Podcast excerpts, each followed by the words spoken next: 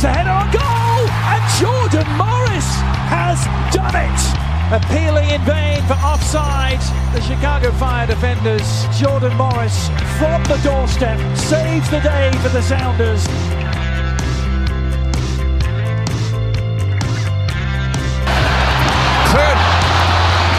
A foot race the other way.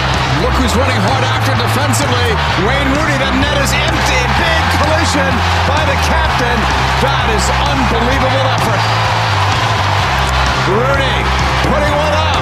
Acosta. Header. Goal. Hat trick. Acosta.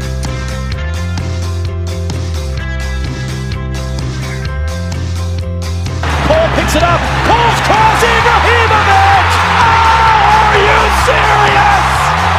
Doesn't get much better than this, folks.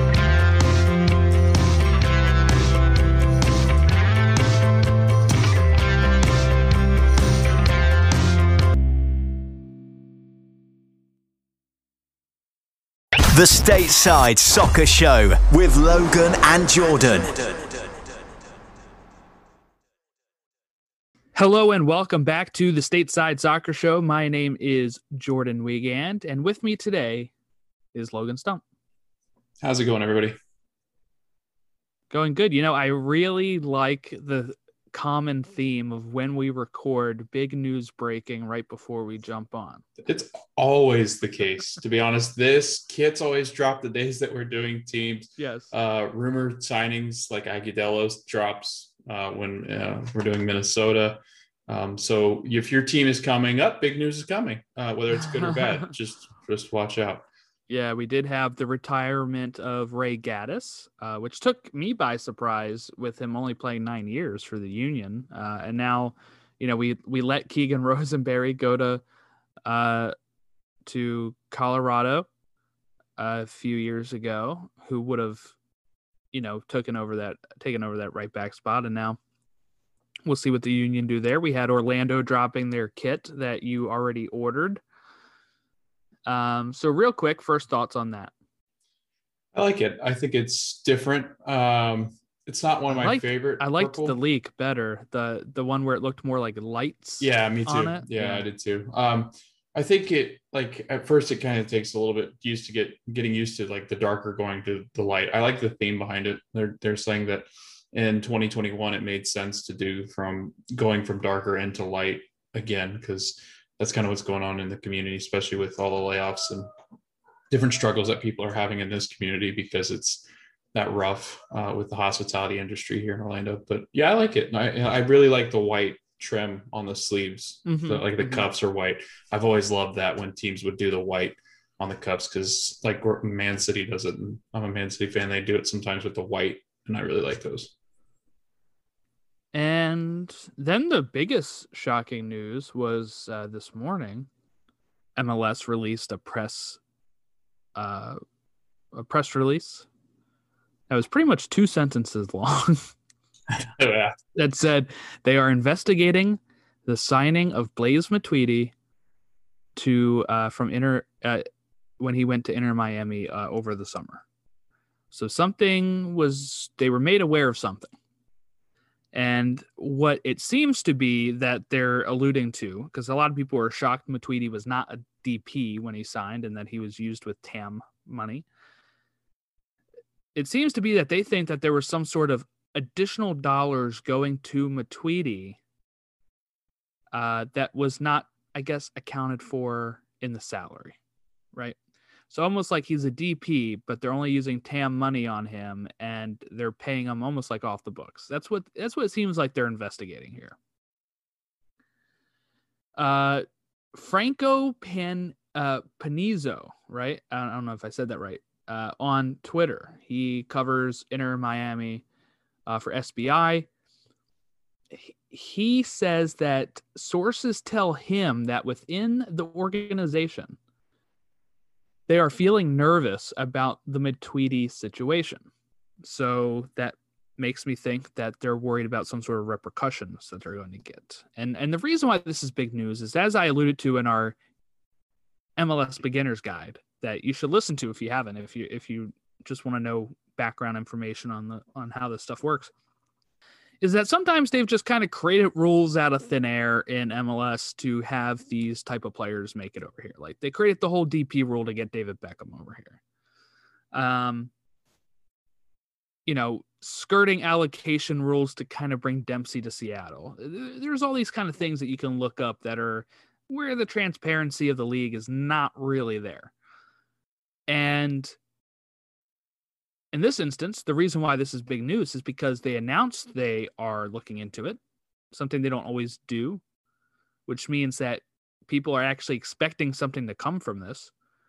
And two, that they're not just going to probably create another rule to get Inter Miami David Beckham's team. This is David Beckham's team that he got for a much lower expansion fee due to his contract with MLS when he came over that means that there, uh, you know, a little bit more transparency here. Not everything is going to go the way that maybe it did in the past, and that they're not going to get uh, off scot free with this. So I am interested to see what happens with this. I don't know what if this is the case. Uh, you know, what's an appropriate punishment? Draft picks cannot be appropriate punishment because draft picks mean nothing in MLS mostly, right? Uh, it's not like an NFL team losing a draft pick. Fining, you know, they're Miami. They have a rich ownership. They got David Beckham. I don't know if that does enough. So I'm not really sure what else there is. I think forcing a sale of Matuidi, which some people speculate it would be bad too. I really think that would. But here's the thing if they were going to do that again for this year, where they're paying him extra side dollars, if that's what indeed was actually happening. We don't really know yet. That means they would have had to have been planning to do that again this year. I don't think he's taking a pay cut, so maybe he would have to leave. I, I don't really know how that works, but uh, Logan, as somebody that was not familiar with MLS structures uh, of these payments and you know we, the, the salary structures, what is your take on all this now that you've kind of been learning the league and uh, do you have any ideas for appropriate punishment? Yeah, so I think it's interesting looking at other sports and even in other leagues in Europe, um, how transparent teams are with salaries, how transparent teams are with how much money spent to bring somebody in, whether it's trade or free agency, or if it's a player swap or it's a, you know, whatever it might be. I think that the transparency with those leagues would benefit MLS because when I read MLS stuff, it's more of like, okay, so I don't know if they used, and then sometimes a lot of times the coaches or the managers will come out and say, well, we're indicating that we've we're going to spend, you know, TAM or GAM, or we're going to use a DP spot to sign this player, but it's not until then really that that the typical fan or typical person that would cover it would know. There's like this weird range. I know reading the article in which he was signed it says that it kind of gives this range of like he wasn't paid really what a DP player would be paid, but he is paid a lot kind of thing. So it, it it's still that kind of unclarity with just how much people are paying players because it's just not out there as public knowledge as it is in a lot of these other leagues. And you know, I think if anything is kind of if there's something skeptical, you know, if, if somebody's skeptical of like what they're doing, then they're just going to keep doing this. I mean, we see this all the time in Europe when teams will go and they'll do things illegally out of a transfer window or they'll be offering money under the table or anything like that. And then they go up against UEFA. UEFA can throw them out of the Champions League. It's that kind of stuff. Inter's not really on the map for those kind of you know tournaments or anything like that. So putting restrictions on that would just not make any sense.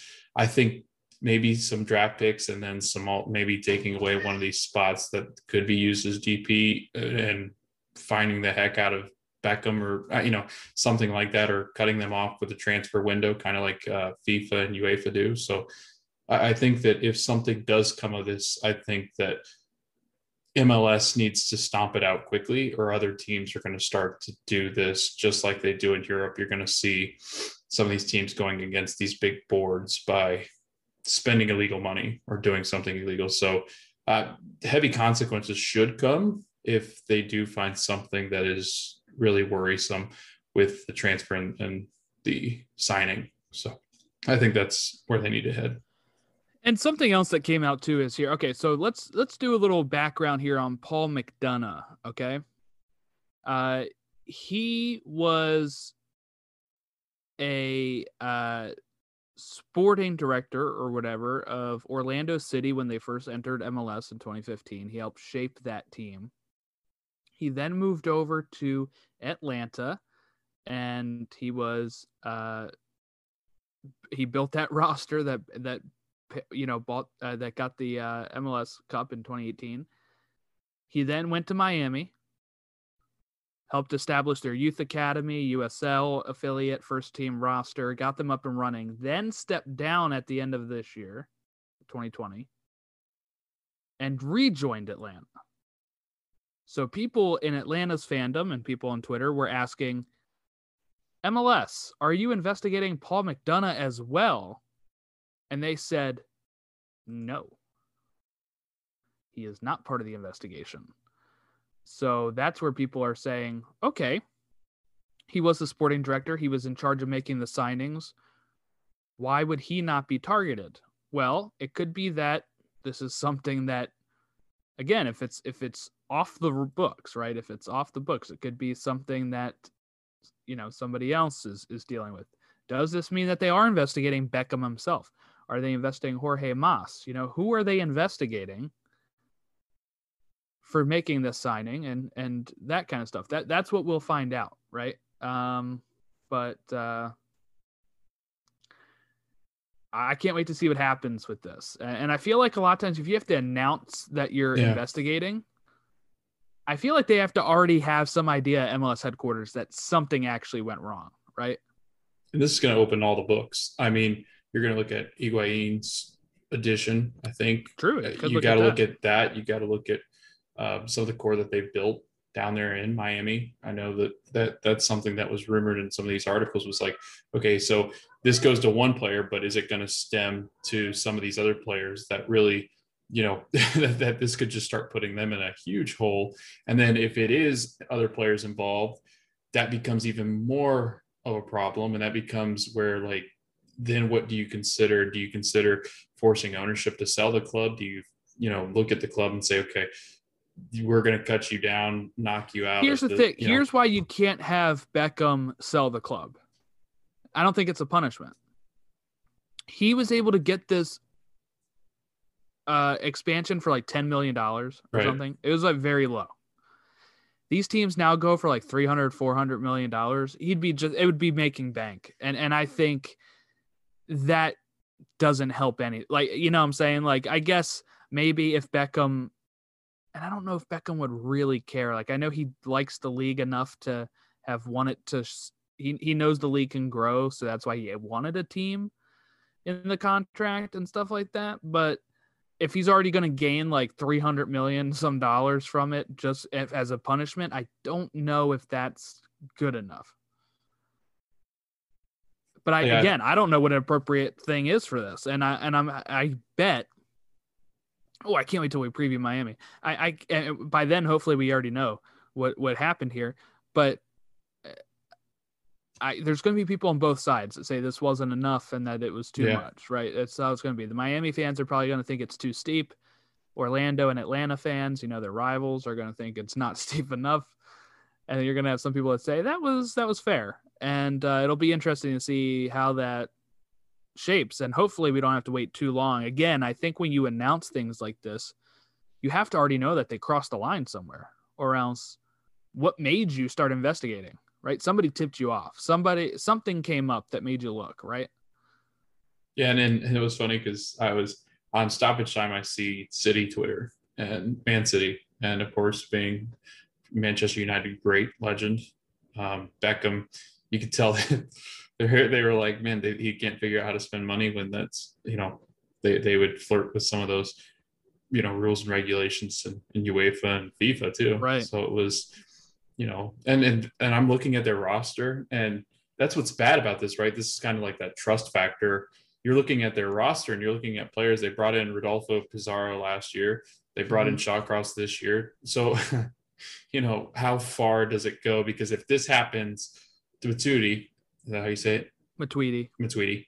Um, this is maybe something that's normal that they do that that shuffling of additional money. See, I wouldn't be get some of these surprised if this was a first time for them, just because they've only been around a year. That's in the sense too that Matuidi is young and he's a World Cup winner with Yeah. France, and I feel like them wanting to get somebody that's like 28, 29 into the league um, could make sense.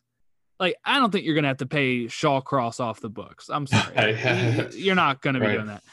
Higuain, I would be worried about maybe. Um, other than that, I, I think everything's probably above board. But my issue with where this comes in is that this team wasn't even good enough. So you you, you skirted the rules potentially, allegedly, and it didn't even really get you anything. Like I know Matuidi came in in the summer, right? So like, but really that was the whole season, right? I mean, like we had two or three weeks. I think it was two weeks at the beginning of the season before COVID shut down. And then you have the MLS's back tournament in like July. So at the, at that rate, it's you know I, I'd have to actually look to see when Matuidi actually started his first match for them because I don't recall. But at that point, he, you know he was there for almost the whole season, and you know they, started off with like five straight losses or something. It was like the worst record of an expansion team in their first five games. So uh, they did get up enough to get into the playoffs, but they immediately got bounced out. But it- you know, it just, I mean, if you're going to skirt the rules, you should be doing that to players like Ronaldo or Messi. That's going to get short of the top, not Blaise Matuidi.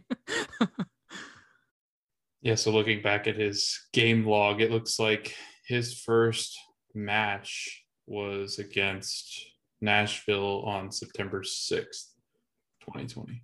okay, so like right after they they started up again in August, Mhm. end of August. So I mean, he was he was there pretty early on.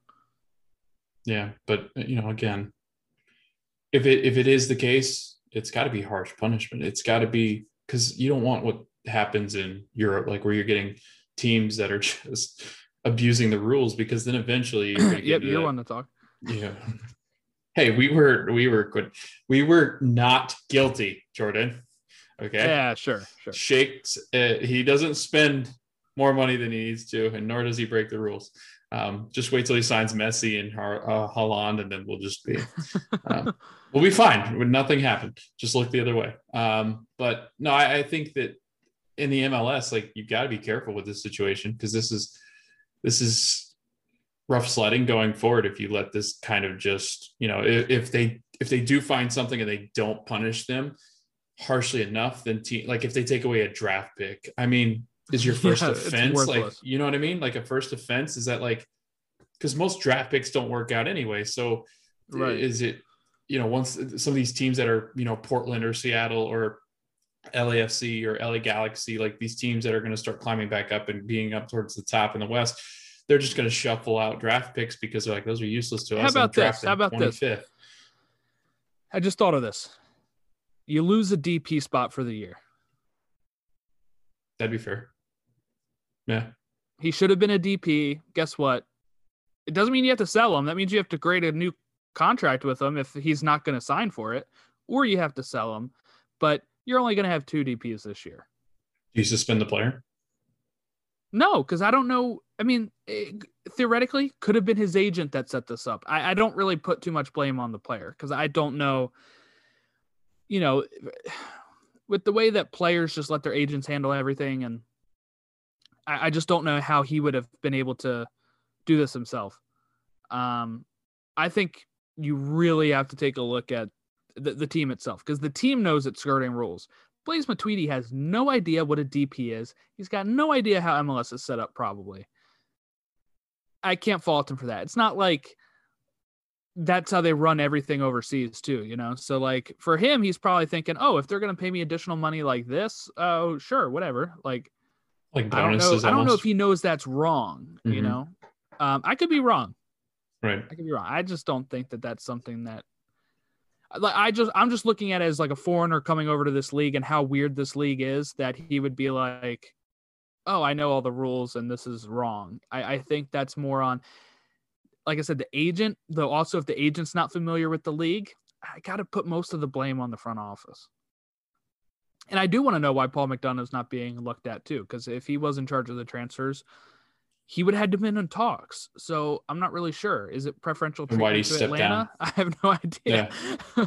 you know, uh, I don't know. But one thing tells me that uh, this team is a dumpster fire, right? They don't even have a stadium in Miami yet. They're in Fort Lauderdale.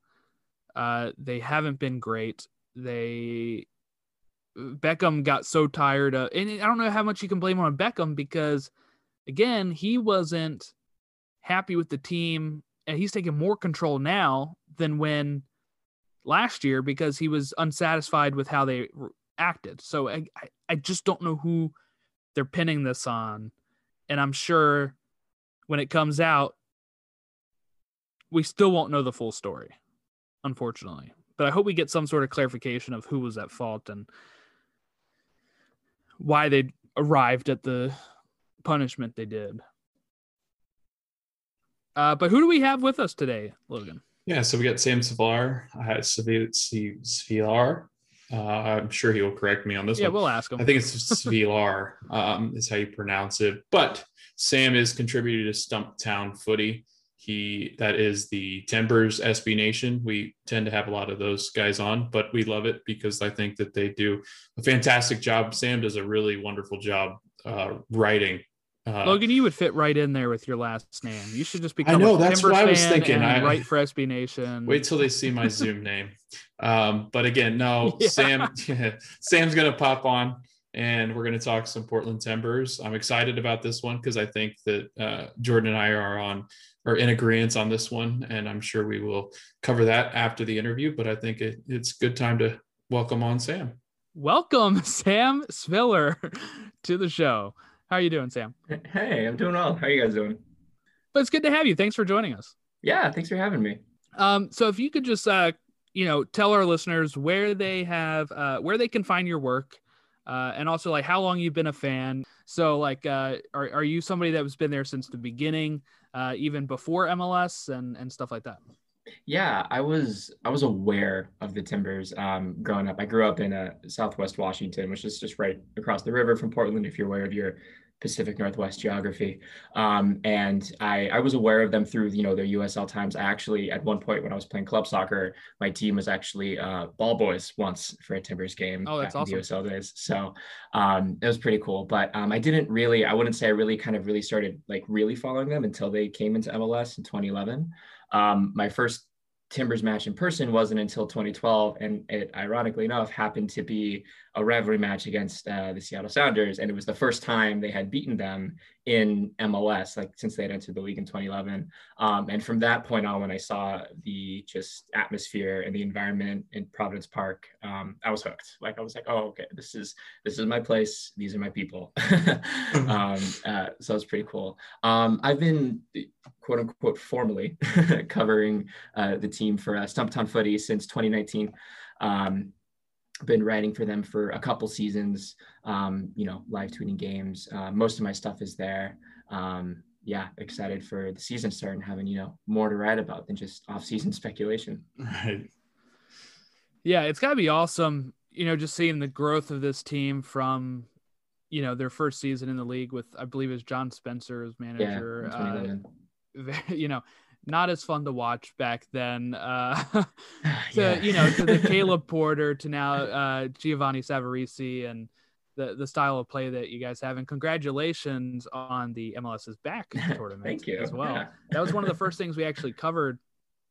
We, we have a separate podcast too called Stoppage Time Soccer Show, which um we started first, which was about kind of more like world soccer, main, main focus on Premier League and Champions League stuff like that. But uh, then uh, you know I would kind of cover the MLS side of it uh, on there, and then I decided to create my own uh, side venture with Stateside Soccer Show, and Logan's joining this season for it. So, um, yeah, so that was one of the first things we really covered was that uh, that win from uh, the Timbers over Orlando. So, uh, great, and then you're qualifying for Champions League through that. So that's that's great. But um, yeah.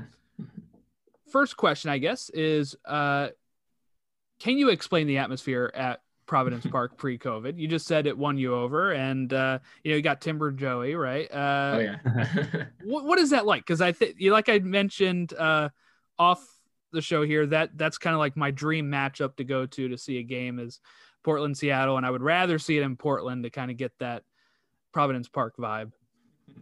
Yeah, it's I think the so uh, Providence Park was originally built to house a uh, baseball team. It was originally PGE Park used to Oh, host wow. a, a baseball stadium. Yeah, um, and because of that, it is very intimate. It's very like close quarters. Like it's nothing. It's not like your conventional American big stadium. So it's very kind of like close and intimate. And like the Timbers Army runs like right up like to the field and like all of the stands are like really close. So when that place is when you know when the Timbers are playing well and the place is on its game, like it can get rocking, it can get really loud, um, and that was made even more so uh, because of the recent renovations that the stadium undergone uh, in um, in 2018 and 2019. Um, they added, they completely redid um, the entire east side of the stadium. They added like new stanchions. They added like an overhang, which kind of traps the sound a little bit more. Um, so, you know, when it's at capacity, it's, you know, it's not the biggest stadium in MLS. It's like 23, 24,000. Um, but, you know, when it's packed and when it's rocking, like it's, it's one of the loudest. And I think there's been games when, you know, you can just feel the energy shift. And especially when the Timbers Army are attacking the north end, attacking the Timbers Army side, like going towards it, it just feels like that's sucking them in. And it just like, it just like draws them in and they just like, they, they live off of that. They thrive off of that. Um, you know, that made 2020 like all the more bizarre to watch and just i i don't know how it was for the players on the field right, Right. like i don't i don't know how it was but it it, it just wasn't it, i don't think it had the same effect um and i think you know it was definitely one of the things that i missed just personally just being able to go go to matches um and i'm sure it also probably didn't feel the same for the players on the field either um when they were playing One thing I will say though too, because I like I mentioned before, I was uh, I was in Portland 2014, just like on a road trip. I went to Seattle, I went to Portland, I went kind of like all over. But just like you said, with it being kind of like a smaller stadium, but it's like literally right off the street. Like I was walking Yep. on a sidewalk right next to it, you know, when there's no game going on, and I'm like, it's literally right here. Like when from where I am, I'm in I'm in Baltimore usually in in this area, and um, it's like usually you have like the big, you know, parking lots, and then the stadium sitting right in the center of it. So it's just very different to see. It it, it just looked so uh interesting, you know, being right there. yeah you know, right it's it's street. pretty unique i think i think you're seeing you know in, in mls there's this definitely this this movement towards having more soccer specific stadiums which is great Right. like that that's an awesome thing like you're seeing that and i think you're seeing the different um i guess attitudes towards it or different like perspectives of how what that looks for each in the individual markets and some of the new stadiums you're seeing you know columbus's new stadium cincinnati is like they look great and i think it, it's cool to know that like in a way they're almost like in, in a very similar vein to how Providence Park currently is with that intimate, you know, setting. Like you're not seeing like 50, 60,000 stadiums, you know, seating stadiums being built. You're seeing these smaller ones. And I think that's reflective of the atmosphere. Like multiple MLS players say that like when you go to Portland, you know it's going to be loud. You know it's going to be, you know, intense. There's like pressure there. Um, so I think that that was, you know, it was cool that that was at one point like unique in MLS that it was one of like the, the smaller stadiums. I think you're going to see more and more of them, which is I think a good thing for the league overall. Um, and I, I, I agree with you. I think it's really cool that it's just like in the city and you can just like walk by it. I think that it really kind of um, adds to I think the vibe, the whole entire kind of atmosphere around like the like Portland the Timbers. connection to the city. and the Yeah. You're- exactly. It's like, Like, I right think there. Yeah. Yeah, exactly. And that's reflected, I think, in a lot of the fandom. Um, you see uh, a lot of the, you know, if you're aware of the Portland Timbers, like you you can't really be like a nominal fan. You're just like you're you're in it. Like you're just really part of it. So um, and you see that with well, with the NWSL franchise as well, the Portland Thorns. Like they play in the same stadium. Mhm. It gets just as loud there, which is pretty cool. Um, so uh, I really appreciate that aspect of it as well. Yeah, I was gonna say it's got to be intimidating going into that just that wall. I mean, just that side of that stadium that just it- it's almost built like it's almost straight up. It's Mhm. it's got that towering. We're watching over you. We're gonna annihilate you from every aspect.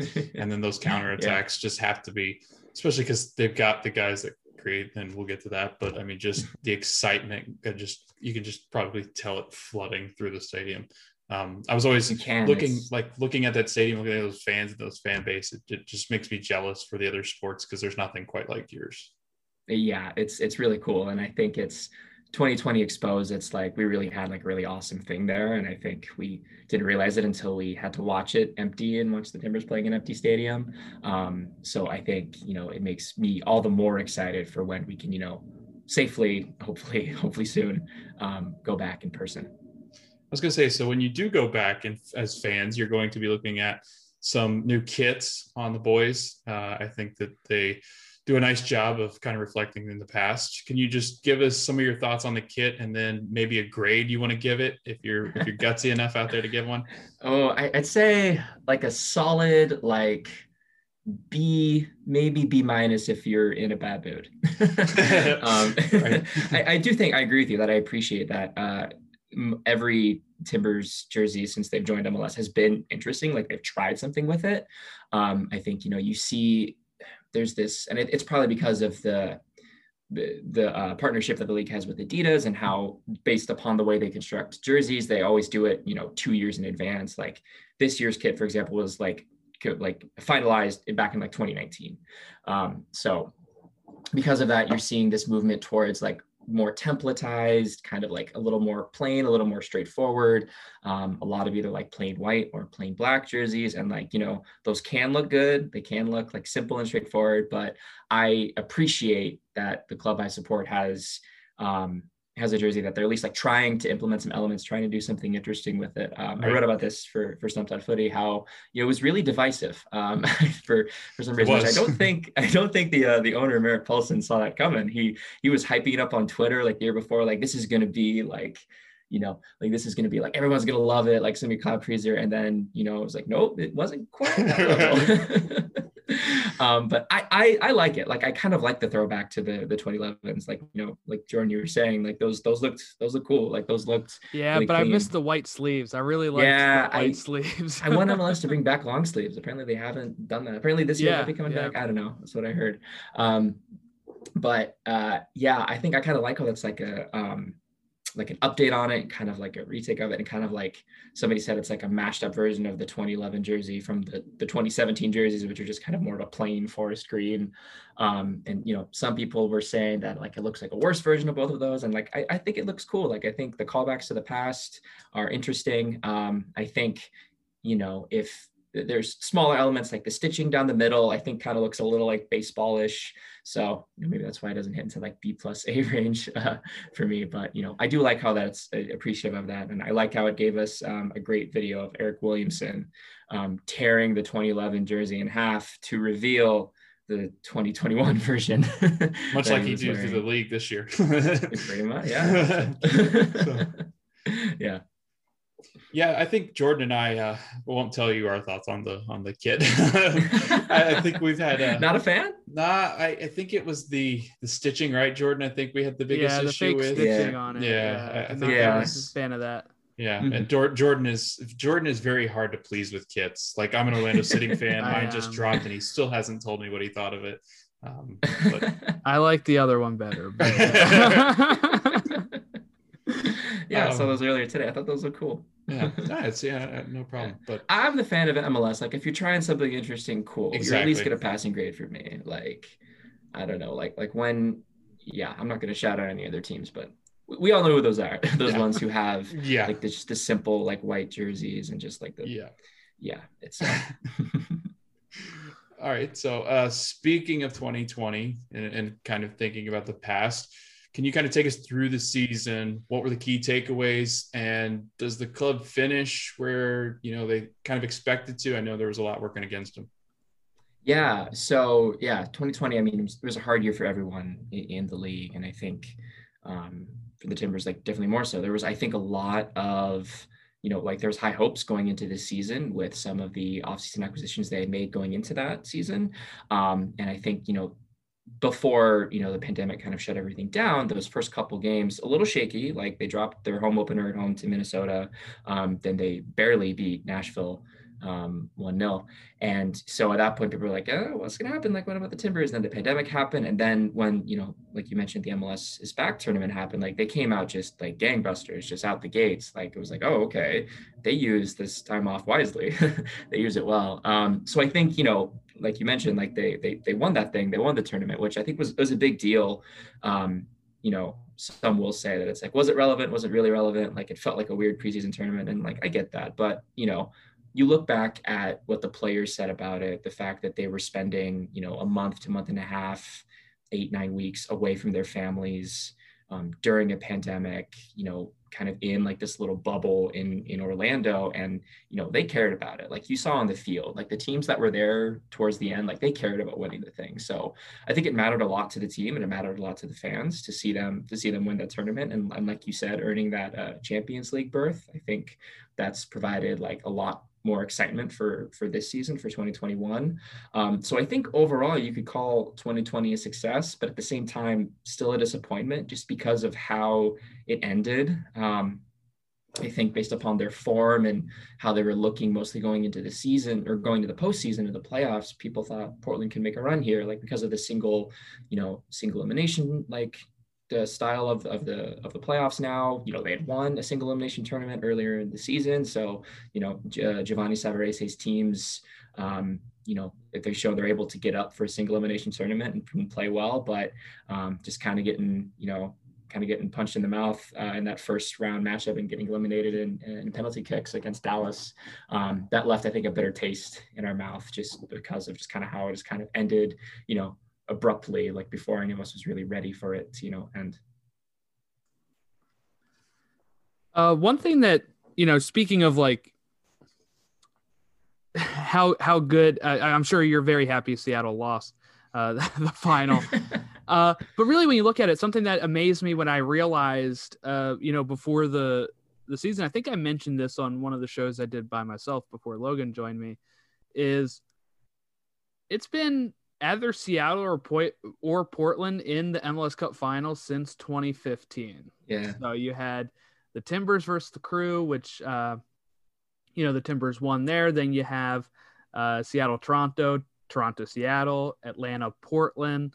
Uh, Seattle, Toronto, Columbus, and Seattle. Yeah. So a lot of the same teams there, uh, except for Atlanta. Really, it's a lot of uh, Toronto, mm-hmm. Columbus, Seattle, Portland. What is it that you think that makes Seattle and Portland more successful in the Cascadia triangle than teams like Vancouver, uh, or also just the whole West, really? Uh, you know, what is yeah. it that makes, even though you didn't win MLS Cup this year, you also won the the MLS back as we just talked about. So mm-hmm. like, yeah, you're constantly one of those two teams is is winning the tournament. yeah, like you know, it's been some like if you have any sort of bracket predictions for any sort of tournament, you can probably pencil in one of Seattle or Portland. And yes, probably have a good chance of being right. Yeah, I think throw Columbus other... or Toronto in there, and you probably got in it. the East. Yeah, it's like you know you can try to plan out how it's going to be, but it's probably going to be either Toronto or Columbus at the end. um, yeah, I think when you look at you know both organizations, like there's you know it's a very much like you know a very right like very healthy rivalry between Portland and Seattle, both as the teams and as the cities. Um, I think the cities themselves have a rivalry between each other, between like the ethos in the Pacific Northwest.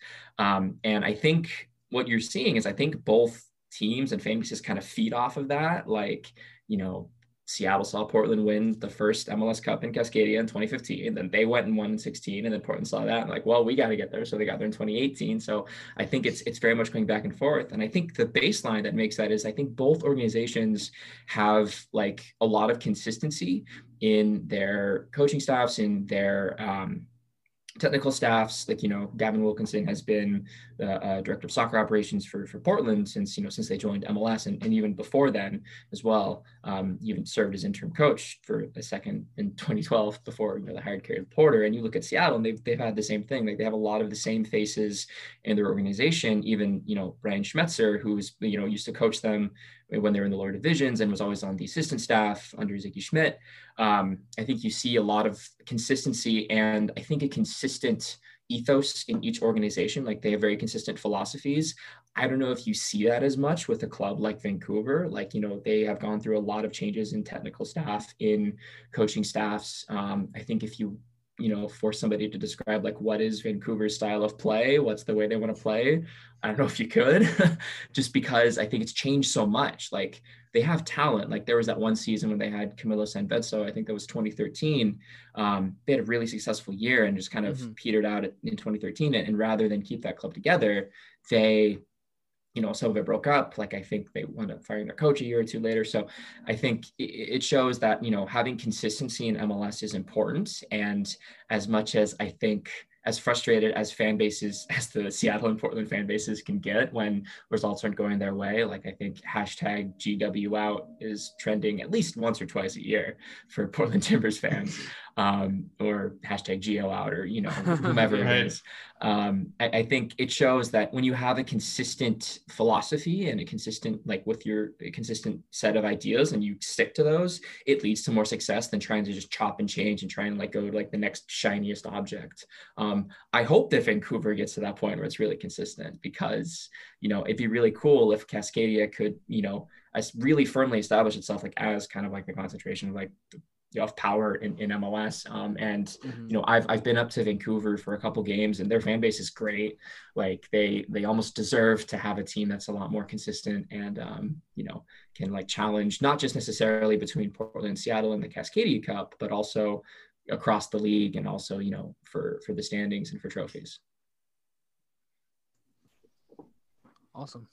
Yeah. So the just before we get into the team. Um, and I know this is the case with a, lot of I think Seattle fans and Portland fans, and like you said, I think Cascadia, they're very passionate about their players. They love their players. Um, being a basketball fan, watching the Supersonics leave, watching uh, up in that Cascadia area, Portland. You know the Trailblazers have their good years, and they're very passionate. I mean, that is one of the most passionate fan bases. Um, it seems like they've had a very rough relationship that area of the country, and and when players leave, it looks like it's very just disheartening. I mean, you've had some really good talent in all sports leave. You also had some people leave this off season, and I think one that was interesting was Farfan um, because he had become a fan. You know, he he was liked amongst the fans. Um, Villafaña left, Duval left.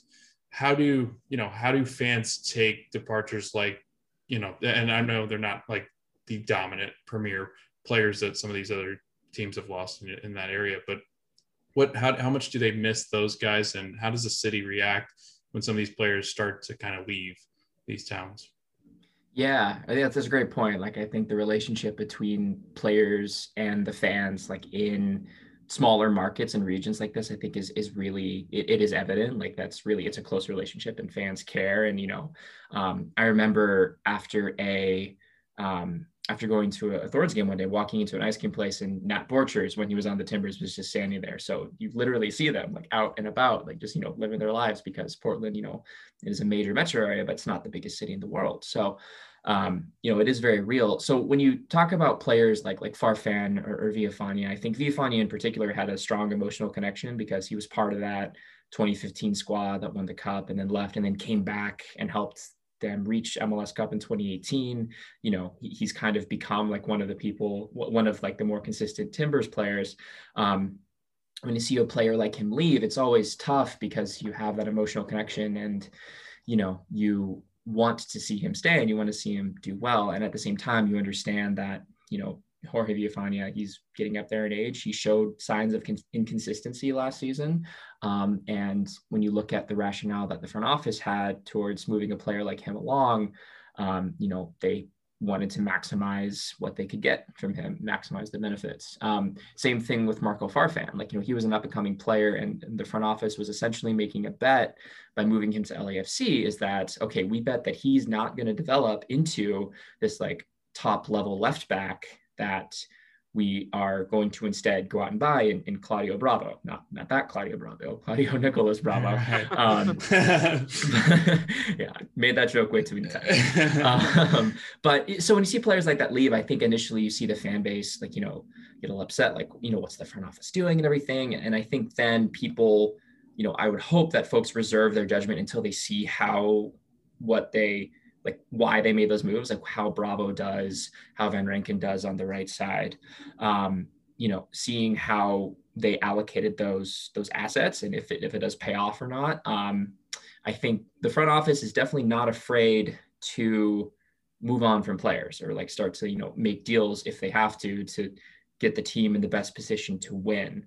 Um, you know, there was fear going into the 2020 season that Diego Valeri wasn't going to resign because there was the contract negotiation dispute. And you saw a lot of the fan base kind of, you know, very much take the side of the player over the front office. Um, so, you know, there's always going to be really passionate fans. And I think it always always comes down to what are you going to show us? Like what do you show on the field? If you're going to perform for us if you play really well and you know you show that you are passionate about the club and you're putting in a good effort then we're going to cheer our hearts out for you. Um, and you know then we'll understand kind of where you fit kind of into the whole equation. So uh, moving on to the actual team here we'll, we'll start with the attacking side here. Last year, you know, Timbers lost Sebastian Blanco after like nine matches, right, right after the start back from uh, MLS is back, pretty much. Uh, obviously, it's very important for him to come back healthy because uh, you know he's one of the best players in the league when healthy. Uh, what does he mean to this team, and like, what what do you think his ceiling is here in the, in this team and in this league? Yeah, you know, before Blanco went down, there's just brutal injury last last year in the fall. Um, I think before he went down, like he was very much playing at like MVP caliber level. Like you right. saw, he won. He was, you know, he was the awarded the most outstanding player at the MLS's back tournament. He was playing that level, and you know, 2020, like there was no reason to believe that he wouldn't potentially be in that conversation towards the end of the season if he kind of continued on that trajectory. Um, you know, when he went down, like that was a big blow for the team, not just in his like goals and assist production, but I think in also the emotional presence that he brings. He's definitely like along with eh, you know Valeri and Diego Chara, he's one of those X factors out there on the field that can, you know, when the team is down, he can just make something happen. Um, you know, out of nowhere can just like rifle off a banger and just be like, okay, that woke everybody up and get things happening. And I think without that, you know, the team lost one of its emotional leaders, one of its leaders on the field. Um, and you know they still went on to have like they had a pretty successful season restart, and the playoffs, mm-hmm. you know, were a disappointment. Um, but you, it was an open question of like, you know, would uh, how much more would have Blanco helped lift the, the, team once they got to those playoffs? Like, could he have potentially scored a goal during regular time, so we didn't even have to go to extra time, and like we didn't have to wait until you know the 85th minute for scoring a goal there in that playoff matchup against Dallas. Um, and yeah, you totally hit it on the head. Like how he comes back is probably the biggest question going into 2021 so far. Um, from the videos that I'm seeing on his Instagram and that the Timbers organization are putting out, like he is just working like a warrior to come back. Like he's just busting his butt to, to get back on the field and get to that same level. If he can, if he can play at that same level, like I don't see any reason not to believe that he could hit those same heights and be in the MVP conversation th- through 2021. Um, and then from there, he could, you know, potentially lift the team to even greater heights in 2021. I think it's not outside the realm of reason that I think if you get a healthy Blanco, if you get a healthy Diego Valeri and a healthy Diego Chara, um, that this team shouldn't be challenging for trophies come 2021.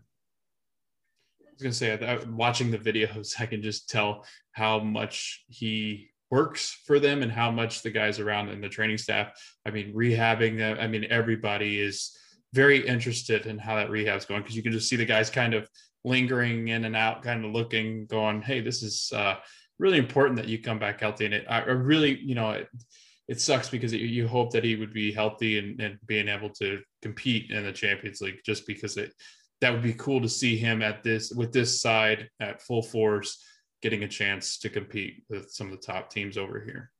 Yeah, I totally agree. I think, you know, I, have seen the the team saying that they're like Blanco is like trying to smash records for his return timeline. They're like, we almost have to hold him, hold him back a little bit. Like, hey, slow down, man. Like you have time. Like you have to get back to it. Um, I think from everything that they're saying and from everything that I'm seeing, they are expecting him to be back at least in time for the MLS season on April 17th. And so I think they're also said that they're they're hopeful for him to be back for uh, those CCL legs against um, Yeah, when they have to play those. Um, uh, so you know, I don't know if it's a question of whether he's going to start or not um, against against CD Marathon. Um, but I think you, I, I think odds are good that you'll probably see him at least make an appearance. Definitely, I think more so in the home leg against mm-hmm. uh, Marathon um, at Providence Park than maybe when they're down in, uh, yeah, when they're down in South America. Yeah, that'd be awesome. So, uh, one of my favorite things reading in your articles, you call them the Dos Diegos. Um, yeah, I just, I, I, that is so perfect. I, I love that. Um, just the way that you call them that. Um, can you speak to their importance? How you know what do you expect from them this season? And uh, again, Diego Chara seems like he just doesn't age at all. Speak to the importance of that. I mean that they are. There's a there's an adage in Portland amongst Portland fans for like, you know, build the statue. Um, and I think it's normally reserved for Diego Valeri, but I think in the same breath, people say, and then build a statue of Diego Chara right behind him, laying in a tackle to win the ball. um, they're huge. Like, like they're the hearts and souls of this Timbers team. They have been, um, Diego Chara has been with the team since they entered MLS in, in 2011. So he has been just an unheralded star for most of their time. And Valeri has been, you know, the best player for the Timbers since you know since he came in in 2013, um, and since they came in, since they kind of you know established themselves in the team, they have been the key players for that team ever since, and that's continuing true into 2021. Um, whatever fountain of youth that they are drinking from, I you know pray that it like keeps giving that it has not run dry yet because they are consistently showing that you know they're winning that battle so far against against father time against getting older and injury. Um, i think you know i would hope that this season maybe you'll see a little bit more rotation um, particularly when it comes to uh, Diego Valeri, just because he does have some history of injury with, you know, he tore his ACL one year, he's had hamstring problems, um, some knee problems. Um, so, you know, I'd hope to see it more, but this team, the way it is constructed, it is still built around, you know, Diego Chara and Diego Valeri being themselves, like Diego Chara just winning all the balls and creating more chances and like being that stalwart in the central of the midfield and Diego Valeri being that creator of chances and that dangerous goal threat. Um, the way the team is constructed, it still is relying upon them to do that this season.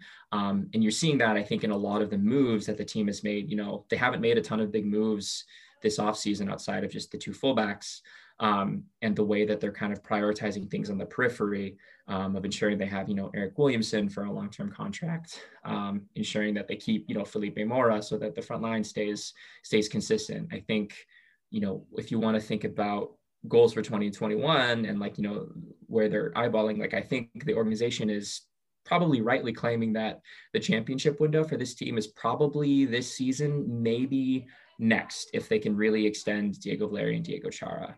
Um, you know, they're both going to be 34 this season, so that's that's getting up there in age for a professional soccer player.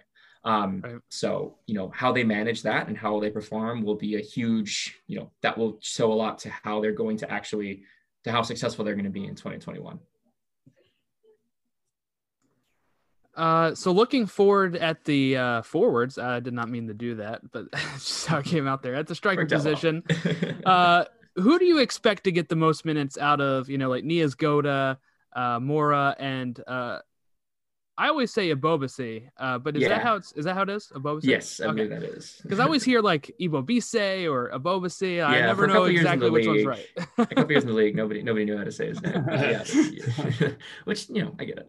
Um, but uh, yeah, I think that is that was a huge question in 2020, and it was I think one of the main storylines of like which forwards are performing well is kind of winning the spot. And, you know, it's continuing into 2021 because they're all going to be back in some form. is coming off of, you know, his own injury. He's, I think I saw timelines that he's probably not expected back until mid to late summer, potentially. Um, so, you know, I- until then, like, I think if I could convince Coach Giovanni Savarese of anything, it would be to make Jeremy Ebobisse your starting number nine, treat Felipe Mora as depth, and then go from there.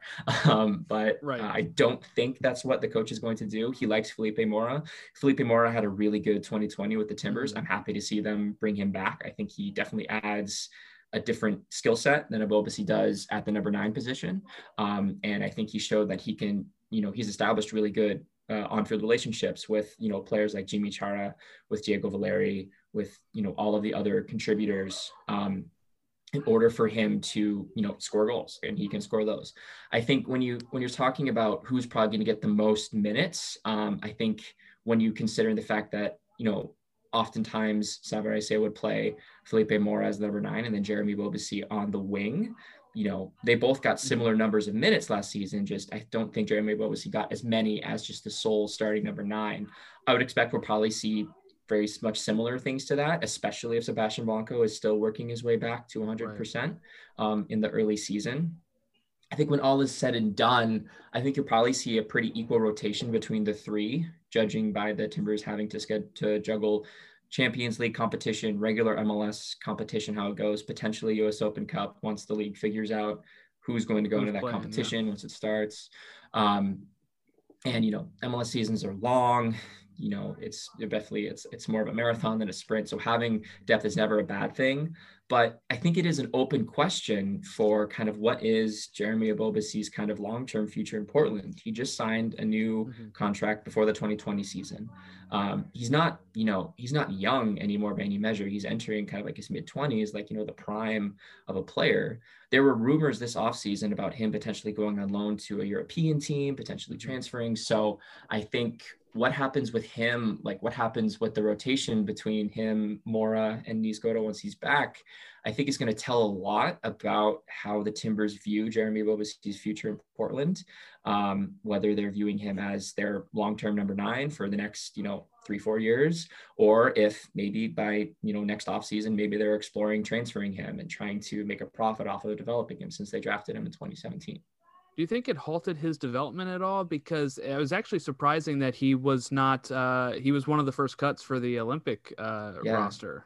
I, I, was too, and I think it from from what the I heard from the team, they were surprised as well, just based upon when you look at that the preliminary roster, when you look at the out and out forwards, the strikers that are on that team, Jeremy Ebobisse has, you know, he's had one of the stronger resumes on that entire first team. team minutes. Yeah. Yeah. Yeah. Yeah. I think, and then when you look at Jason Kreis's comments when he talks about it, I think, you know, it sounds like they just valued other forwards above him. Um, yeah, that's what was interesting to me. yeah. So I think, you know, I mean, yeah, and he doesn't when he plays as a number nine for Portland, he's really effective. He is like one of the best goals per 90 stats amongst the league when he plays as a full time number nine.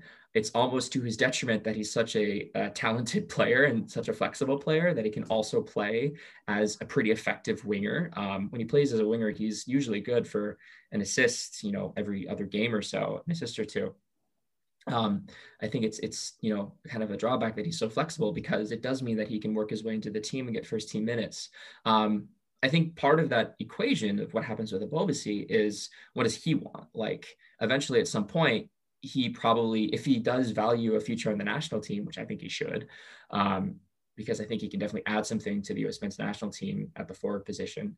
Um, he needs to you know he would he may potentially need to push the team for saying you know i want to be a number nine on the national team. I want to earn number nine minutes like when i'm playing club soccer. If you can't give me that then maybe we should explore transfers or other things. That's a potential scenario that i think could occur. I don't know if it's, it's like stymieing his development per se. I think it's more of kind of what type of resume is he wanting to build to potentially work towards that uh, spot on the national team or if he does mm-hmm. eventually want to work his way to europe how he wants to get there. Yeah, you alluded to development, and one of the more impressive stories for the Timbers was Eric Williamson. You talked about how he signed a new contract. How big of a jump did he make last year, and how far, or really, how high is his ceiling in 2021? Yeah, I think it was it kind of came out of nowhere. Like he hadn't played much during the first two regular season games before it shut down, and then he came out during those first games at uh, MLS is back, and like you know, locked it down in the midfield. Um, that was really refreshing to see. He had a great season, I think, in 2018 with Timbers 2 um, with the uh, their USL side. And so he showed that he has talent. The Timbers traded for his homegrown rights. So, you know, they know he has talent too. And I think it was really refreshing to see a young player come up, earn minutes, earn a starting spot, become a really strong contributor for the team because the Timbers don't have a history of doing that. Um, I would argue that, you know, the only that you saw it with Darlington Nagbe when they drafted him in 2011. He was probably the strongest success story out of developing players.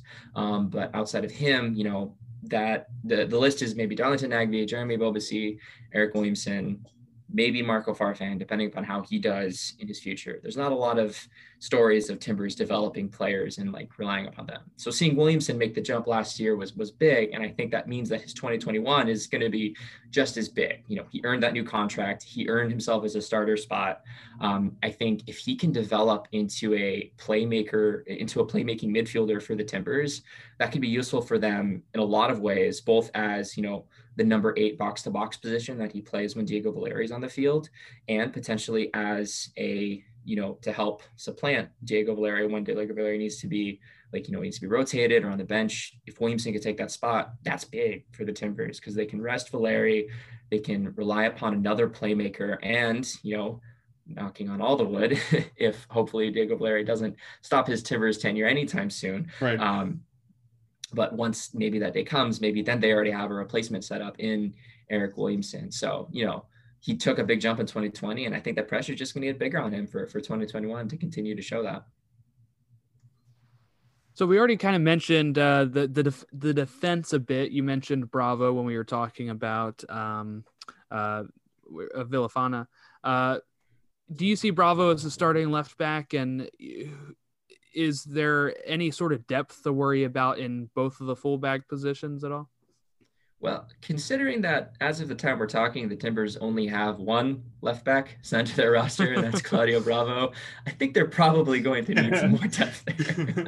um, I think they're going to. They're, they're going to make at least one more signing. It sounds like they have maybe a couple potential trialists in their training camp at the moment um, that could, you know, provide depth at the left back spot. But yes, I think the team is viewing Bravo as the starting left back, and he's got the pedigree to fit it. I mean, he's spent, you know, two strong seasons in the Argentina First Division with Banfield. Um, you know, made something like 34 starts throughout throughout the time. Um, and you know, he's going to be turning 24 here pretty soon. You know, he's not he's not a young player by any definition. He's an established vet, and I think the Timbers are really looking on him to be a difference maker, to be like a game changer at left back. I think you know, Merritt Paulson on Twitter is hyping him up to be one of the top left backs in the league. Um, and, you know, based upon the money that they're paying for him, they're really hoping that he turns into that. You know, they use targeted allocation money to, to get him. And like you said, they, they transferred Marco Farfan and Jorge Villafaña in order to bring him into the squad. Um, I think, you know, he has all the tools. He has the pedigree. Like he has kind of like he, he looks like he could be that difference make difference maker at left back. MLS is just littered with players who look like they should be able to come into the league no problem, and then just just can't. Right. just the, the that transition isn't isn't smooth. So you know how quickly and how smoothly he establishes himself in the league in the team, I think will be huge for the Timbers because they don't have proven depth. They traded away their proven depth at, at the left back spot. Um, right back is similar, but not at the same um, same level. Uh, they, they signed Jose Carlos Van Rankin, um, who's, you know, established Liga MX vets, um, maybe 28, 29, I think. Um, you know, a veteran player, looks to be steady, like has a lot of experience playing in like, you know, North American leagues. I think the odds are higher that his transition will be a lot smoother going into um, going into the team. Um, and then they also have uh, Pablo Bonilla, who, you know, initially they signed to T2, wound up being called into first team duty. Um, and, you know, didn't look too bad at the left back, at the right back spot, excuse me. Um, I think, you know, I think you could see a pretty good rotation between the two and maybe Bonilla beats out Van Rankin towards the season if he really kind of rises to the challenge. Um, but that left back depth spot, like I'm hoping they sign somebody soon. so speaking of those positions, eh, I mean, you know, it, it wasn't horrible goal differential, but they gave up probably more than they wanted to. Um, I mean, do those two provide enough to support those center backs in the middle of that back line? I, I hope so. I think, like, like you said, like their their defense wasn't overall bad. I think when you look at um, overall, like up until the 75th minute, that yes. defense was probably pretty solid. But yeah, right. I think in, in, in the last 15 minutes, Portland was, I think, the worst in the league yeah. for letting in, in goals. They had the worst goal yeah. differential there. Um, which you know was a big problem. And it wound up being the thing that sunk them in in the playoffs when Dallas scored at the death. And then you know at that point the whole air was taken out of the game. That would happen so often during the season, and it was it was just baffling because you know again their their center backs weren't they weren't poor by by any any measure during the season. I think it, it, may have been a combination of style, it may have been a combination of the way that the team was designed to play. Maybe they just weren't designed to kill off a game, to hold the ball. Um, and so then inevitably they would just revert into eight, nine, 10 behind the ball and just kind of try to, you know, defend crosses. Um, and you can only do that for so long. Um, I think having continuity between the back line will help hopefully um, if you can have you know a pretty consistent starting back four with those fullbacks really understanding how they connect to the center backs um, i think could help maintain some more stability with the team throughout you know all full 90 minutes. Um, and so um, i think with bravo in particular i think they're looking for a player that can get up and down the left side of the field definitely contribute to the attack um, all of the highlight videos they're sharing of him are of either taking attack taking defenders on or zipping in crosses you know swinging them in i think uh, you'll see that Timbers like to attack with having one fullback attack a little more advanced than the other. Um, you probably see Bravo do that. Probably have Van Rankin stay home a little bit more on the right. Um, so I think they obviously wanted an upgrade in quality on both of those positions, both I think in the attacking and defensive side.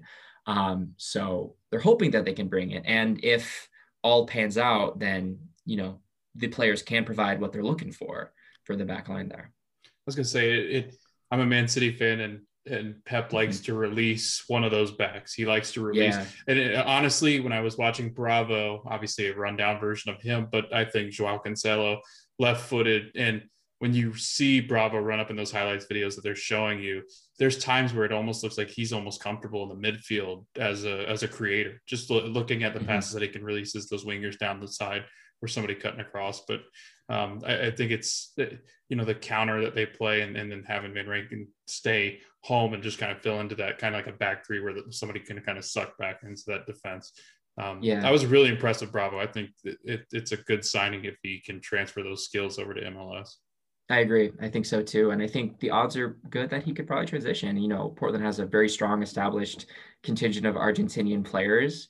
Um, you know, they have Diego Valeri, Sebastian Blanco, like on the team. They've been there for a while. Having Bravo come in and having those players they can communicate with and having that established, you know, having that established history, I think can help him come in. Um, yeah, I like everything I see from him as well. Like he fits the bill of the type of player that they're talking about that can contribute at, at both ends, um, both ends of the pitch. Um, you know, you, you mentioned the the fullbacks kind of tucking in and playing the middle. Like multiple times, you'd see Pablo Bonilla do that on one side uh, last season as well. I think there was a goal that they scored against against the Galaxy last season where Bonilla was at like, like the top of the box and like took a shot, and I had to like do a double take. I was I was live tweeting that like, is that is that Bonilla? was that a right back? Um, which is, is a cool. It's it's a good club to have in the bag for for the Timbers when they attack. Um, you're seeing under uh, Savarese a team that has transitioned, I think, very firmly away from Caleb Porter's you know Porter ball type of possession based soccer that they played from you know 2013 until 2017 i think you're seeing a timbers team that attacks a lot more direct that like you said does value counter attacking portland has since 2017 2018 been the most lethal on the counter attack um, that is in part due to you know that is because of diego valeri's advanced age and how he is essentially playing as a second forward mm-hmm. nowadays more so than more a conventional like you know central attacking midfielder right. Um, and having strong fullbacks is a key piece of that because then they can become an immediate release valve, become an additional player when they are in the attacking third, um, becoming a playmaker. If, if Bravo can become like a supplemental playmaker when they're trying to, you know, create chances, um, I think that could be a really big boon for the Timbers when they're trying to attack. Um, and I think it could help lead to, you know, more goals for them next season. Moving on to the Champions League, we're about a month out. Uh, April 6th uh, mm-hmm. is when you play in Honduras, and then mm-hmm. April 13th back at Providence Park in Portland. Uh, what's the general vibe that you that you see for like Portland fans uh, about their chances in this year's Champions League? And uh, did you think you got a good draw here against uh, Marathon? I think the first round, I think they probably got as good of a draw as they could ask for. You know, no team is easy out in Champions League. Like, right. Getting CONCACAF is like just a, like a cruel joke at this point um, for MLS sides. Um, and the Timbers have experienced that. You know, they've been in the Champions League a couple times before. Their most recent run in um, 2016 came to an end in Honduras. Um, so I think you know, they know some of the players that are on the team, and I think the organization as a whole, they know how risky any away game is and any mm-hmm. game against a CONCACAF team can be. So I don't think they're taking anything for granted. Um, they're not taking Marathon lightly. I think it is a good draw just based upon the league that Marathon comes from and the Honduran league. And, you know, I think MLS is, is of a higher quality than that league. I think, you know, the Timbers are probably on paper the favorites, um, a more talented team going into it. So, you know, I think the general expectations that they'll probably make it past marathon in the first round. After that, however, um, it's looking likely that they're probably going to be facing Club America in in the next round, um, assuming that America again they're probably going to get past their their first round team as well. Right. Um, crazier things have happened, but that's looking likely, and that that's a steep proposition um, for an MLS side to get past a uh, a Mexican side that is you know historically they haven't done well against them. Um, LAFC kind of bucked that trend a little bit last season. Yeah, with, three in a row. Well, that was really impressive, and even just the comeback that they had against León before, you know, before the Champions League kind of shut, like yeah. shut down, like that was wild. Um, so you know, I, I think that is a that is a steep hill for them to climb if they do wind up facing America. So um, again, I think the, the Timbers are in the CCL to win it. Like they're they're not treating it as just like another competition. Like Merritt Paulson has gone on record that he wants the Timbers to be the first team to win the current version of the CCL, to be the first MLS team to win that. So he wants them to win it. And I think everything you're seeing out of the players and the coaching staff is that they're, they're in it to win it as well. So if they do end up as America, I think they're going to give it their best shot. Um, you know, hope that they can get at least a positive result at the Azteca and then hold on for, for dear life at Providence Park. It's refreshing to see a team take it seriously. Yeah. Um, you know, when I look back at what could have been uh, Bruce Arena with that LA Galaxy team with Keane and Donovan and Beckham, and he, they just were always yeah. playing Zardes and the rest of the Galaxy 2 players, you know, when they're like 18 years old. Mm-hmm. Uh, and they would get shellacked, uh, you know. Uh, so it was. It's nice to see the team started taking more seriously. I, I, mentioned this before. I'm a Union fan, so this is our first time in CCL. Mm-hmm. I'm trying to get tickets to the game of whenever they release, so I can go. But uh, yeah, you know, seeing like we're getting so close, right? Uh, LAFC had a lead. Uh, Toronto took it to penalty shootouts. Montreal was close at one time. Salt mm-hmm. Lake a few, years, you know, like ten years ago now, but. crazy. yeah, I think you're seeing. I think I think seeing that consistently, like teams get close, I think has caused many MLS sides that do have higher ambition who want to take it seriously, be like, hmm, we actually might have a chance here. We actually might like MLS as a league, its quality is approaching the level of you know these Liga MX sides, and I think that's proving is kind of like like you know proof of them that hey if we take this seriously, if we play strong players, if we, you know, treat this like another competition that we can win, we might have a shot to like make it towards it. Um, I'm not going to fully believe that an MLS side can win it until I see it happen because I was convinced that LAFC was going to do it last season. Yeah. Just that that squad, the way they were constructed, the way that they had been kind of tearing through, you know, those opponents, that wild semifinal round. Um, you know, it kind of seemed like they kind of had all all of the stars aligning for them, and then it even had the happened. late goal in like the 60 some minute, you know, to take the lead. Exactly. yeah. It was like at that point, I'm like, all right, okay, this is this is gonna be it, right? But then it just it just happened again. like just just just getting CONCACAF and, and the League MX side just doing just doing what it is.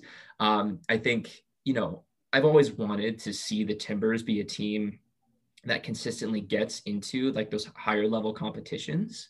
Um, you know, getting their first taste of it in 2014 was cool, you know and getting it again after they in 2016 after they'd won the MLS Cup. Um, I think if they can show that they can be successful in this competition, I think it will help prove to the fans as well that okay, we can be successful in continental competitions. We should be striving for that. and you know it'll help raise everyone's kind of expectations for for the Timbers, which I think have been probably steadily rising since since since Right. probably 2013, since they kind of had their like revival under Caleb Porter. So the last question we usually ask here is what would be a successful season for the Portland Timbers? You you already alluded to that they should be challenging for silverware, but is it a you know particular type of silverware? You know, you, you want MLS's back. Uh, that's not something that some teams seem to have cared about, right? Uh, some fan base, the fan base, same thing with the Open Cup. Fan bases will say it's not important if they don't win it, and if they win it, Until they win it, right? important, It doesn't matter until Uh, they have the trophy. but would supporter shield be enough or does it have to be the MLS Cup uh you think to to really you know especially like you said with Valeri and Chara getting up there 34 plus Yeah, I think I think that's the thing. I think the fact that they've only really won one major trophy with Diego Valeri and Diego Chara in that side is is criminal. I think you know I they're they're players that deserve all the trophies. Like I think that quality of the team. Um, it's not outside of the realm of reality to say that it's going to be like you know a trophy or bust for the Timbers in 2021. Whether that's you know the CCL if they happen to be one of those teams that you know catches fire and goes on a magical run. Um, I'd love to have a supporter shield. That's you know one of the trophies that Portland has yet to win in Right. MLS, um, and I think they would value that definitely, and I think the fan base would value that. Um, I think getting you know, I think one of the things that I know I've felt, and I think a lot of fans have felt the same, is is seeing Seattle consistently make MLS Cups. I think just fuels our hunger for wanting to get another one as well. Um, you know, eh, and I think that is going to drive the team as well in 2021. I think my my pipe dream, my like dream MLS Cup final matchup, you know, because hopefully come the December we can have you know a safe MLS Cup with Mhm, fans in the mhm. stands would be to have uh, Portland hosting the Columbus Crew uh, in 2021 is to be Caleb Porter, Porter going back to Portland, yeah. Portland back to MLS Cup. Oh yeah, the rematch of 2015. So many storylines. Um, it'd be perfect. It's kind of like the big kind of like you know hopefully coming out of the pandemic. Fingers crossed. Knock on wood. Do everything we can. Um, and I don't think that's outside of the realm of possibility. Like the way this team is constructed, like they have some of the most consistency across any of the squads in the league, definitely across the West, just based upon they haven't really gotten any of key contributors. They haven't made any outside of the fullbacks, any like big uh, additions that you know are going to need time to develop and or, or to adapt. Um, I think this team is basically saying we have a good squad, we have a championship window, we're just going to run it back and hope that Diego Valeri can still be Diego Valeri, Diego Chara can still be Diego Chara, and Sebastian Blanco comes back to being uh, Sebastian Blanco. So you know. I expect to see them challenging for silverware towards the end, and I think they should have that expectation as well. Um, and then getting at least one of those, at least one of those trophies that you know they can challenge for this next season. all right well thanks for coming on Sam thanks for, Yeah, thanks for uh, having me. breaking down Portland for us Yeah, it was fun. yeah, and I uh, I can't wait to be able to host you sometime in Portland. Hopefully, yeah hopefully soon. Hopefully sooner rather than later. Yeah. All right, do you just want to plug oh, yourself ahead, one sorry. last time before you? yeah Head out sure yeah uh, if, if you want to if you want to read read my stuff my words um, i'm at stumptown footy um, if you want to follow me on, on twitter it's at samich 923 s-a-m-m-i-c-h 923 um, recently got a lot of attention for a tweet i made about uh, pointing out that portland has diego valeri Christine Sinclair and Damian Lillard all in one city, and those are the faces of our sports franchise. I, I, I sent out that tweet after after Damian Lillard did his Dame time thing again, Yeah. beat the Warriors. I'm like, okay, cool. I sent it Yeah. out like at night. Woke up, oh, th- 300 likes, like tens of tw- 20, 30 like retweets. I'm like, okay, apparently people really like it Right. you find out Valeri Lillard and uh, Christine Sinclair uh, in the same tweet. But uh, yeah, follow me there. and that was Sam Sviller from Stumptown Footy, the Timbers SB Nation. So you can follow him, uh, like he just said, at Samich923 on Twitter or Stumptown Footy on Twitter for uh, the SB Nation page. Uh, Logan, let me just say here, I was giddy throughout that whole thing. You may have been able to tell I with me tell, jumping yeah. in at times Yep. and uh, Going off the know, show notes, yeah, going off the show notes thinking up new Loved it. questions I want to ask. Loved it. Um, I, I love talking the Cascadian teams, and no knock to Vancouver, but when I say that, I mean more Portland and Seattle. As we're getting to these big Western Conference teams that have these pedigrees, and as I mentioned on the show, one of these two Western teams have been in the final since 2015, which is amazing. Uh, especially for a league that does have parity, you know, like, and, and I understand that, like, me saying that may look like it they doesn't have parity, but when you look at all the other competitions that are winning, uh, you know, it, it's it's it's very, I don't know, very different, right? Like you'll have a different supporter shield winner, you'll have some different MLS Cup winners, but usually these past five six years, it's been either Portland or Seattle representing the West. Uh, you have a few more teams on the east. You got Toronto, Columbus, Atlanta, right? Atlanta had that one year where Right. where it was. I mean, there was three years where we've had Toronto and Seattle, uh, two of those back to back. That was kind of brutal. Um, was it three of those back to back? No, it's two of those back to back. Um, but I, I love talking this team. I'm, I'm really excited for this team, and I think my takeaway here is, I think they should be one of the favorites for MLS Cup if Blanco is good to go. Uh, I don't see any reasons why they can't win one more for Valeri and Chara before they both retire. And it's not like they're on the verge of retiring. They are 34, but you know Zlatan's playing at 39, and you never know how how a player's going to do, right? But I, I I do think it'd be a good note to end on. And one, it would keep the streak of the Western Conference team being Seattle or right. Portland. Exactly. And I think this is our best shot at a CCL winner this season. Mhm. And I don't mean Mhm. like they have a better chance than LAFC did last year because LAFC was literally like, you know, 15, 20 minutes away. But what I mean is if we're looking at any of the MLS teams in CCL this year, Portland is the strongest and is the only hope. Union are not going to be able to do it. This is their first time there. They're probably going to get bounced by Saprissa. In all honesty, I'm not. I'm really worried about that. Uh, Not much confidence going in. not much advance. confidence going in, especially after the long layoff, you know, like coming back into it. Um, but uh, I, I do think, you know, Portland is one of the better chances. Toronto might get in if they face, if they beat Forge FC, which they should. We have Atlanta. They could be a good shot. We just don't really know how they're going to play under their new manager and how the new players are going to adjust. And then you have uh who who am I missing here? I'm I'm missing uh Columbus. Columbus has a pretty decent shot, but I, I'd I'd give it more to Portland in this instance. But what was your main takeaway from this team, uh, uh, this preview? Because I feel like we're kind of on the same page.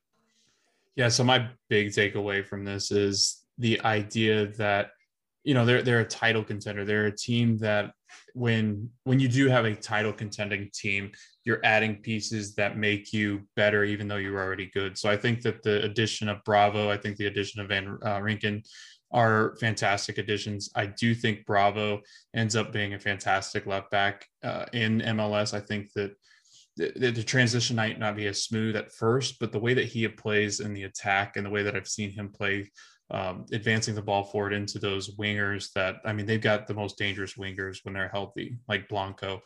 You've got Valeri that's cutting across that midfield. And to have a release valve, and like what Sam was saying, that's a very dangerous thought for a team that is really good on the counterattack.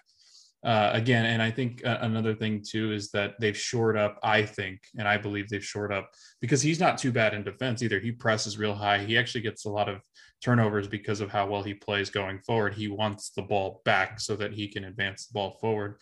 I, I think you're looking at a very good team, a very solid team, a team that, when healthy, they are probably one of the best, if not the best team in the West. And I think that you know the just and jordan i was going to ask you this in the middle of the thing but he kind of moved on to the next like we moved on to the next thing but i said have we had a team yet where we've talked about the nine position and they've got about 26 different options like it's always like i don't know who's going to No, play we haven't. No. right? I mean, Wanda was pretty much the only one that we've talked about that had, you know, at least some consistency in that front spot. But then you like look at, you know, Vancouver and them, they just don't have the depth that that Portland do. And if you look at the midfield, their depth is like three or four players deep.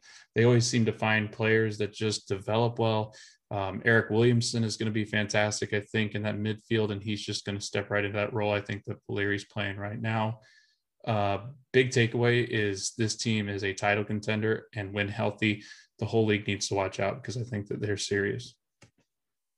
Yeah, it is. Uh, that's what happens when you get up near the top of the, you know, the top of the West.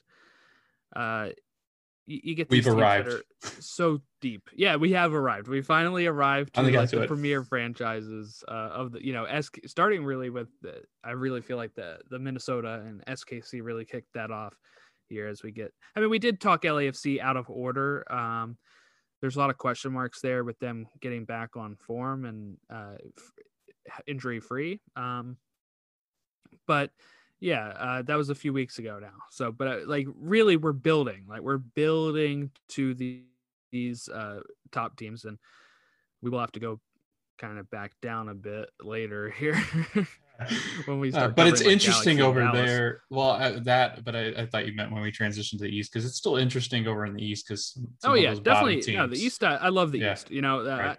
I mean, I love both conferences. I'm such an MLS geek. I, I don't you really. Are. You I, are. I love and both. I love it. I love but it. you know, I do have a soft spot for the East because it's where my team is. So right. uh, I, you know, but the West, I would always love staying up late on some of those nights. I would do college papers and studying for tests while I'm watching. You know, like Seattle, Portland, or Seattle, Vancouver, uh, L.A. Galaxy versus Seattle. You know, all those type of games. I'd be sitting there watching while studying in college and stuff. So it does have a, you know, the West has a soft spot in my heart because I, I, I would stay up late, you know, doing papers and studying last minute. And of course, you know, those that's when those games would be on, like 10 p.m., 11 p.m.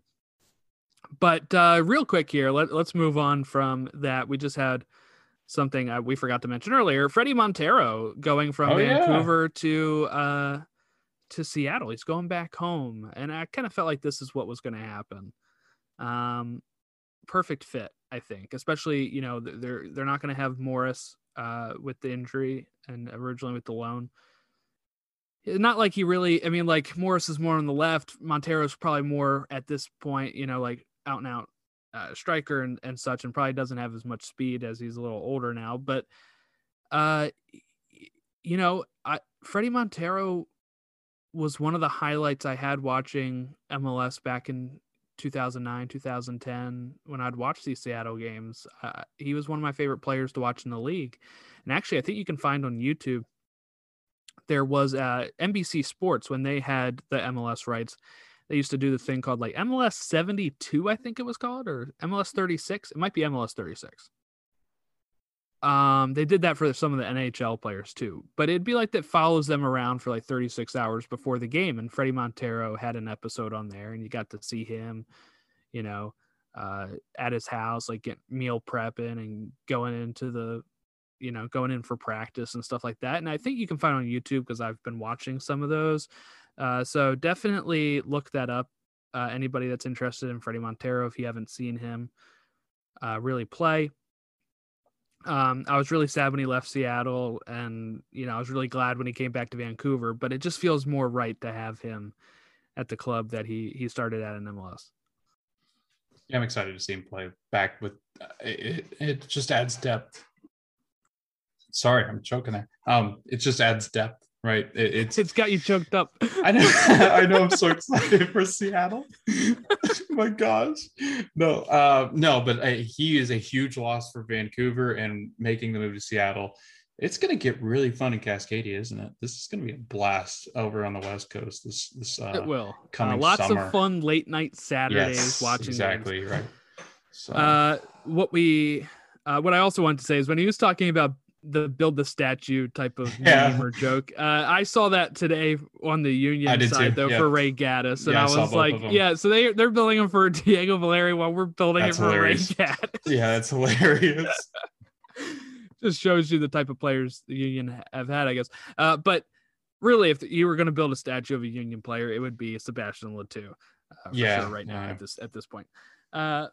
But yeah, so I guess it about wraps it up. Any other things on your mind here about No, Portland before we wrap it up? I think I'm just going to mention that next week uh, we're finishing up the Western Conference. We've got Dan Crook from Third Degree.net uh, or Third Degree Net, which is the FC Dallas. Uh, I think they are. What are they? They're they SB Nation? No, Um, no, no, they're is just they're else. They're yeah, just the- they're just large. it is massive. But um, and then and then he writes some for MLS. We've also got LA uh, that we're doing in the same. We're yeah. record yeah, we're recording the same night there. LA in our house, which is a podcast out there. I'm so excited about doing that. And then we're talking Seattle to round up the West next Friday. So I think that'll be Awesome. something that we'll get to look forward to. And in the next week, uh, we'll be done with the West and be moving on to the East. Yes. Yes. Oh man. And I can't wait. Cannot wait. Uh, if you want to follow us for more news, uh, you can follow us on Twitter at Stateside Show, Instagram at Stateside Show, Facebook.com slash, you guessed it, Stateside Show, or email stateside show at gmail.com. We have the link tree in the notes. We're going to be adding the YouTube to that link tree here in, in a little bit here. We haven't really launched any actual content on there yet, just the uh, the little preview clip that you may have seen on Twitter of our cool commissioned logo uh 3D style. Uh, it was pretty cool. So uh, check that out. And uh, if you go to the YouTube, subscribe, get ready for, uh, you'll be able to see us eventually. You know, probably by the time the season starts, maybe some of the previews will have this, but you'll see our uh, faces while we're doing these podcasts. You can whether watch us on YouTube or you can watch us uh, or just listen to us the way you've been doing it, I guess. Uh, and then maybe some supplemental video uh, stuff as we get more into the season and stuff as well. So, uh, thanks everybody for your support, and we will catch you next time. Kamara throwing his body in. It's going to fall for Ibrahimovic. Oh, come on! Come on! Thank you for listening to Stoppage Time Soccer Show. We hope that you continue to listen to our show as we recap the U.S. men's national team, Americans abroad, MLS, USL. This is Stateside Soccer Show presented by Stop Stoppage Time Soccer Show. Have a good one.